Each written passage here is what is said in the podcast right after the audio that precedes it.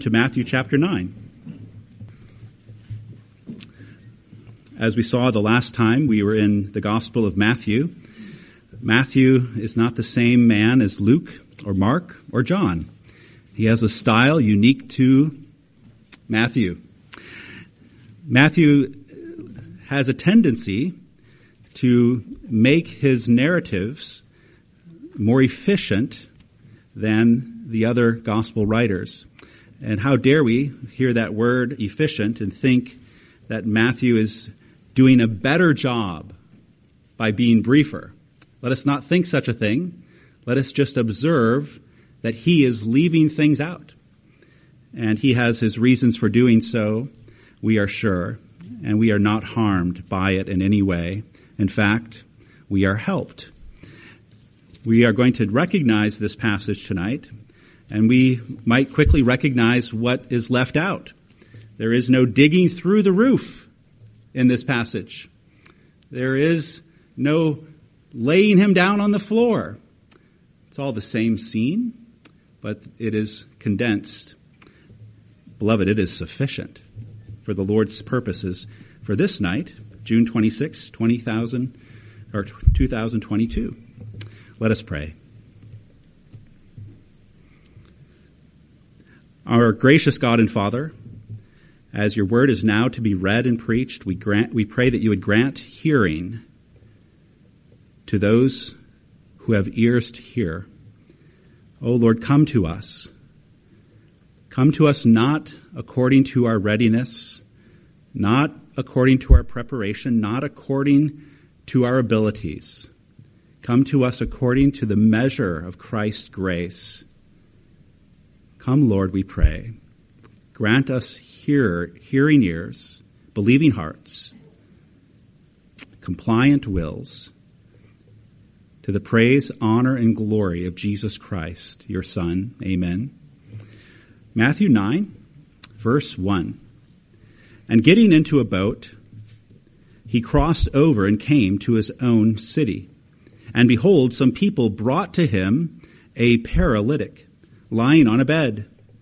And when Jesus saw their faith, he said to the paralytic, Take heart, my son, your sins are forgiven. And behold, some of the scribes said to themselves, This man is blaspheming. But Jesus, knowing their thoughts, said, Why do you think evil in your hearts? For which is easier to say, Your sins are forgiven, or to say, Rise and walk. But that you may know that the Son of Man has authority on earth to forgive sins, he then said to the paralytic, Rise, pick up your bed, and go home. And he rose and went home. When the crowd saw it, they were afraid, and they glorified God who had given such authority to men. This is God's Word. In his 18th century book, The History of England, David Hume tells a story about Queen Elizabeth I that many historians now believe is more legend than fact. I will retell you the story, even so, but please hear it more like a parable, because as a parable, it actually helps us understand the commitment of the scribes in our text tonight and why they are so opposed to Jesus Christ. The story goes that Queen Elizabeth's dear friend, the Countess of Nottingham, was on her deathbed. The Queen, who herself would die a month later, comes to see the Countess. During the visit, the Countess confessed a great wrong. She revealed that she had in her possession a ring, a ring the Queen had given her long, excuse me, a, a ring the Queen had given to the Earl of Essex long ago. The Queen had given this ring to the Earl as a token of her deep friendship, her abiding affection, and she had told the Earl upon the occasion of giving him the ring that if he ever needed her, just present the ring and she would prove her tenderness and help.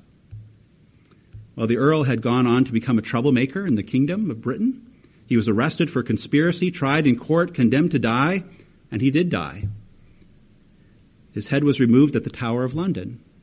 same place Lady Jane Grey's head was removed. But now, two years after his death, the Countess is showing the Queen the ring.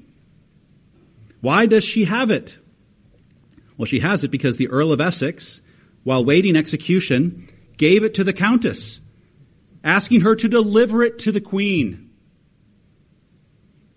It was his plea for that help. But the Countess did not deliver it. She kept it. Because the Earl was an enemy of her own husband, Charles, the Earl of Nottingham. So the Countess, on her deathbed, reveals the ring and begs the Queen for forgiveness. The Queen will not forgive her. All her affection for the Earl is suddenly renewed in her bosom, and in a rage, she begins shaking the Countess and yells, God may forgive you, but I never will. Now, why did the Queen refuse to show mercy? Because to forgive to her would be a betrayal of the Earl. And this explains, I suppose, why many people refuse to forgive. They think they're, re- they're betraying some important constituent in their life. But this also gives us much insight into the scribes and the Pharisees, who do not like forgiveness at all. On several occasions, our Lord rebukes the Pharisees and the scribes for a lack of mercy. In fact, the hard and cold attitude of the scribes and Pharisees was so thick in the air, it is why Jesus Christ had to include these penetrating words in Matthew 6:14. If you forgive others their trespasses, your heavenly Father will also forgive you. If you do not forgive others their trespasses, neither will your Father forgive your trespasses. Why were the scribes so cold toward forgiveness? It was a betrayal. They took it. It was a betrayal of their greatest loyalty, their loyalty to themselves. You see, they had worked hard to prove, the scribes and Pharisees, they worked hard to prove that they did not need much forgiveness. That's what the religious life was all about to them. But what if a man who didn't work as hard as they could be forgiven every failure and fault? What did that say to the scribe and Pharisee? Well, it made their efforts far less significant than they could bear. And hearing Jesus forgive people was a wound to their pride. Now that sets us up for what we find in this text tonight. Our Lord Jesus, verse 1 says, has returned to Capernaum. From where? From the Gadarene area. From the Decapolis area. Where he cast out the demons who were legion. And according to Mark 2 1, a parallel passage, our Lord is in his own home. That's what it says in Mark 2 1. But more likely, this is actually Peter's home, and it is our Lord's home base for his ministry in that region, Galilee. Now, while he is here in Capernaum again, some people brought to Jesus the paralytic, a man who cannot walk, a man who is in some way paralyzed at some point in his, either in his spine or in his feet or in his legs. But I want you to keep in mind that this is all just a few days after our Lord has already presided over a great evening of healings and exorcisms in Capernaum, which then he left and now he's back. Remember that was the night in 816, Matthew 8:16 where he healed Peter's mother-in-law of her fever and the people were bringing all sorts of injured and crippled and possessed people to him. So now this word has gotten out that he's back. It has gotten out to the paralytic and to his friends that Jesus is back in Capernaum and their opportunity has arrived. And what is the first thing that happens? Matthew says, Jesus saw their faith and said to the paralytic, Take heart, my son. your sins are forgiven. Now, that is a remarkable thing to say to a paralytic.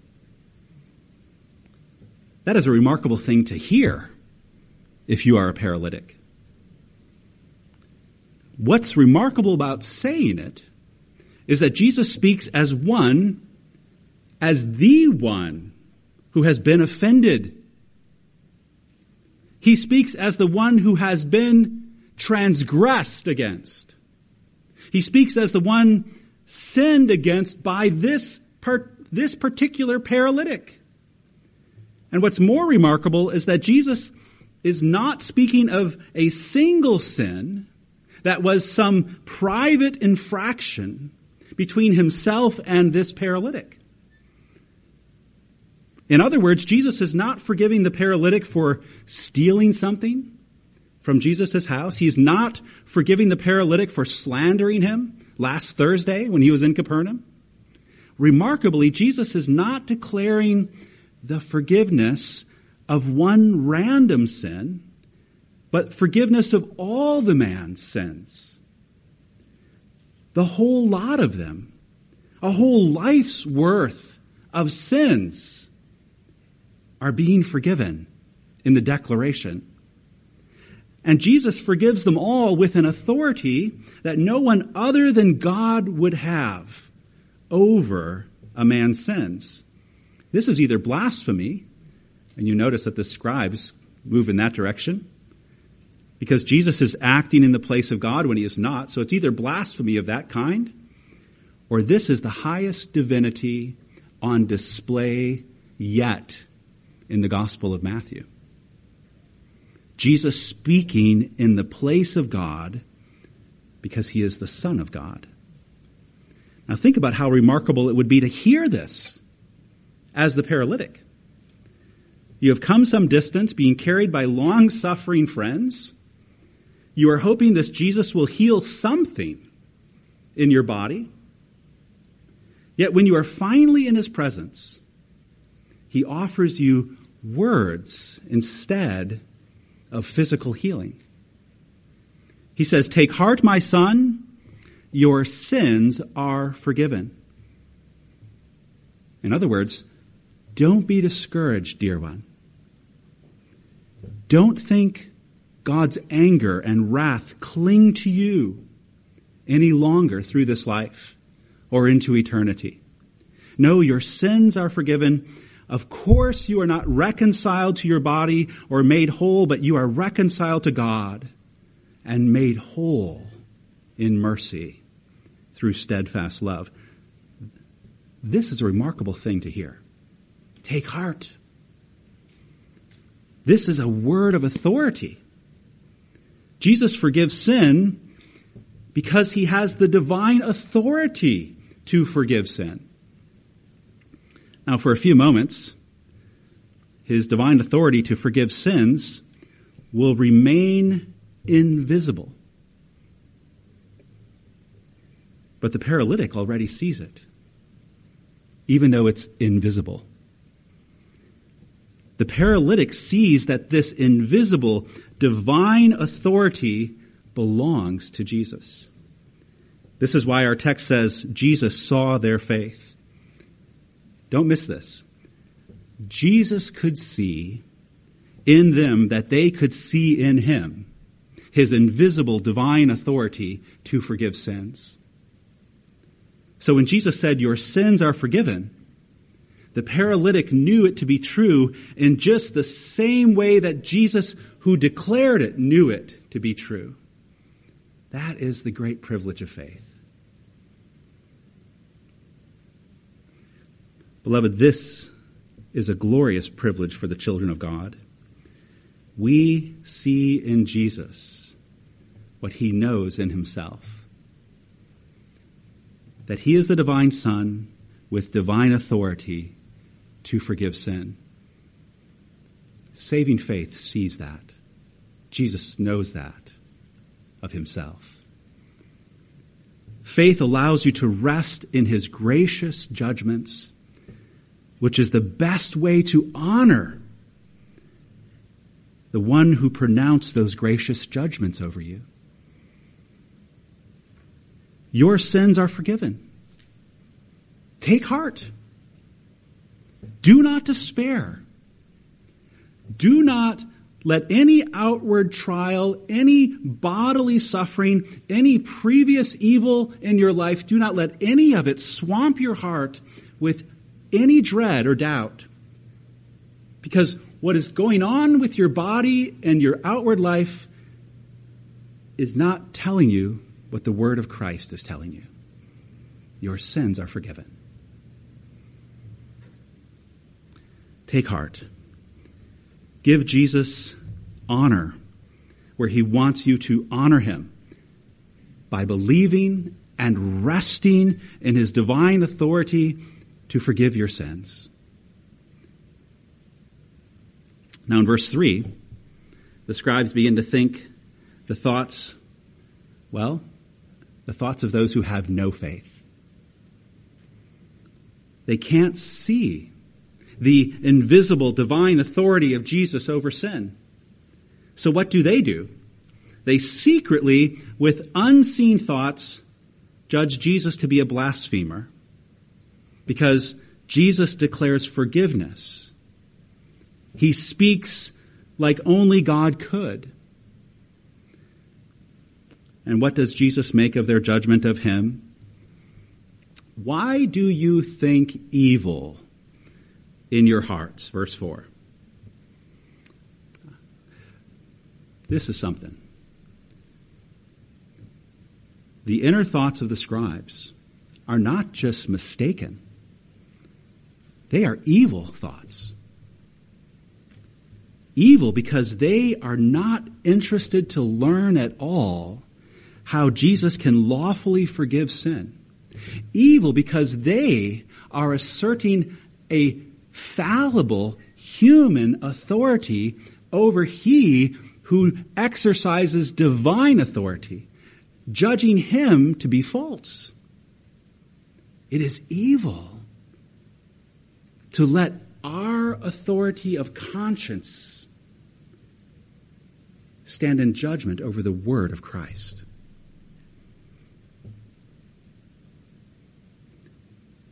This is the very evil for which Christ has come to save us. Because not until we have the Holy Spirit will we finally break the authoritative dominion of a dead conscience over the word of Christ.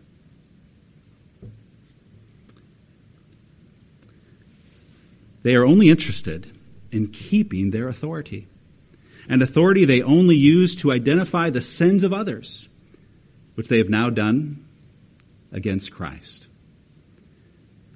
An authority they use not to bring others to rest in the mercies of God. If the Pharisees really, if the scribes here really loved mercy and forgiveness, they would inquire to Jesus, how could this be? We do not understand, teacher. How can this man's sin be forgiven so easily and lawfully? Explain it to us. But the scribes quickly condemn rather than inquire, says Calvin. Because why?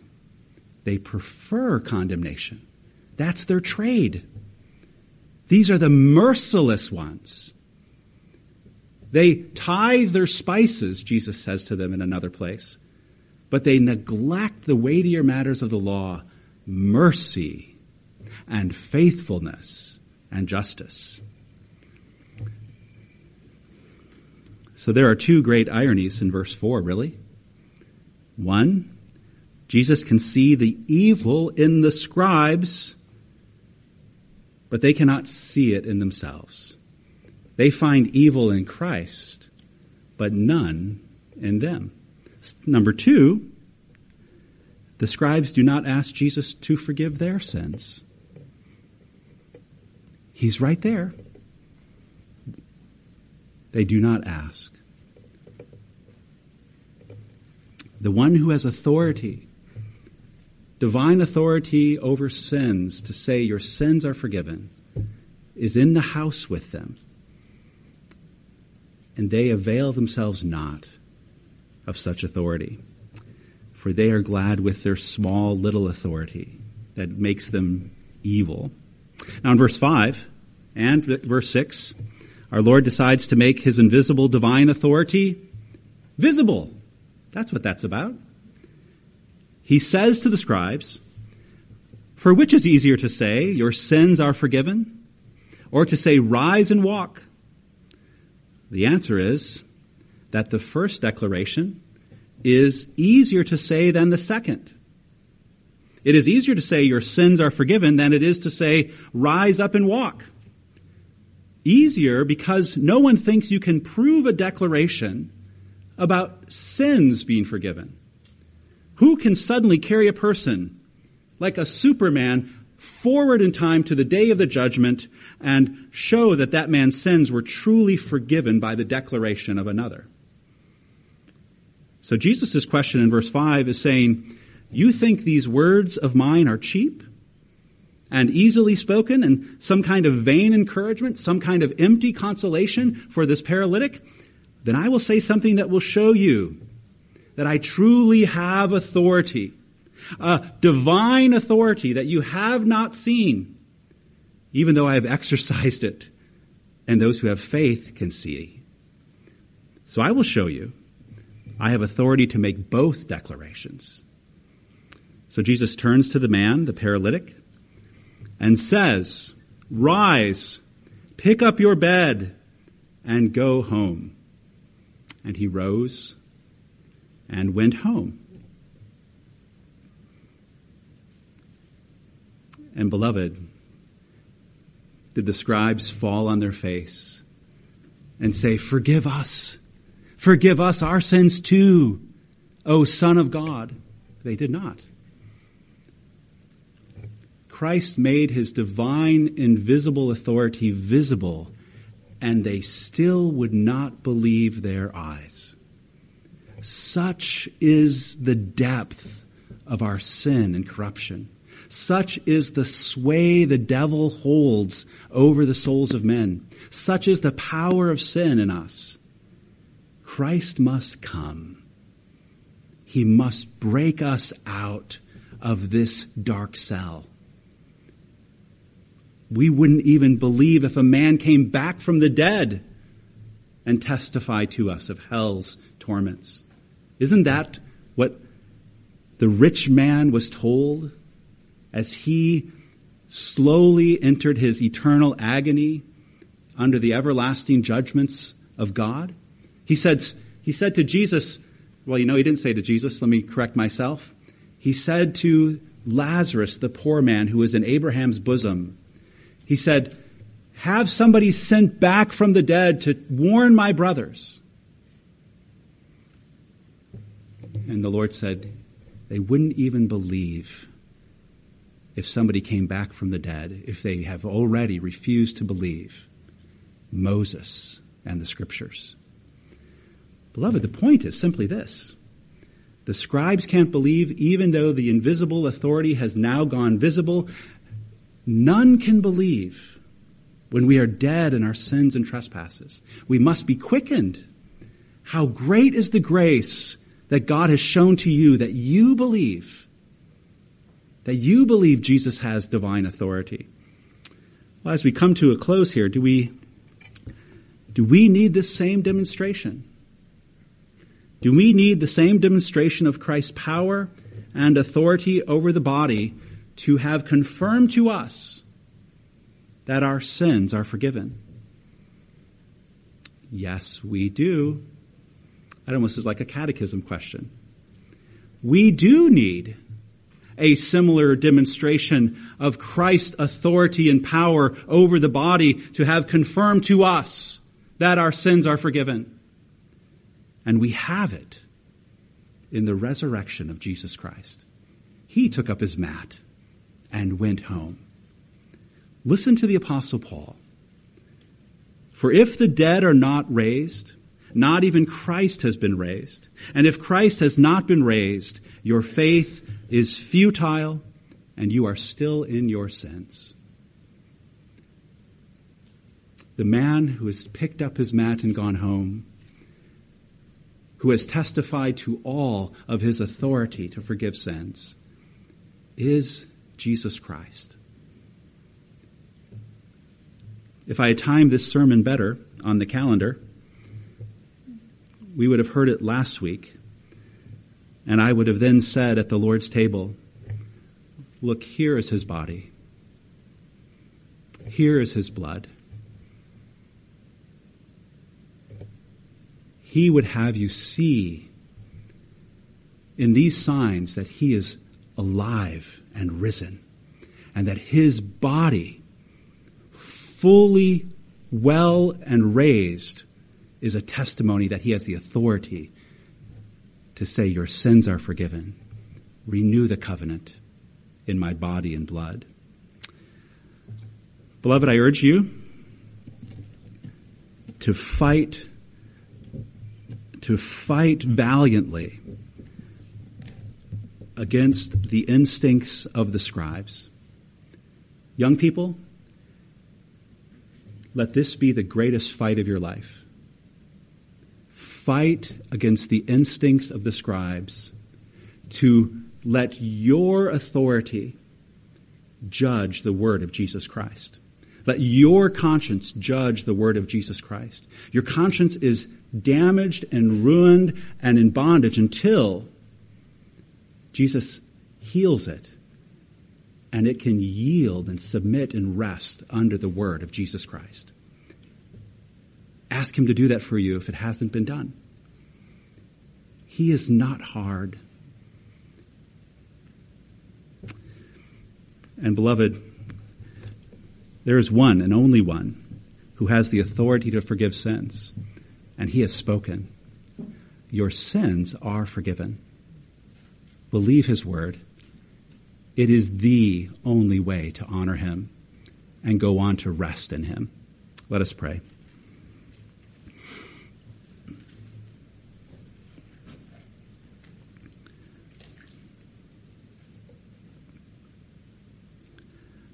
Our gracious God and Father,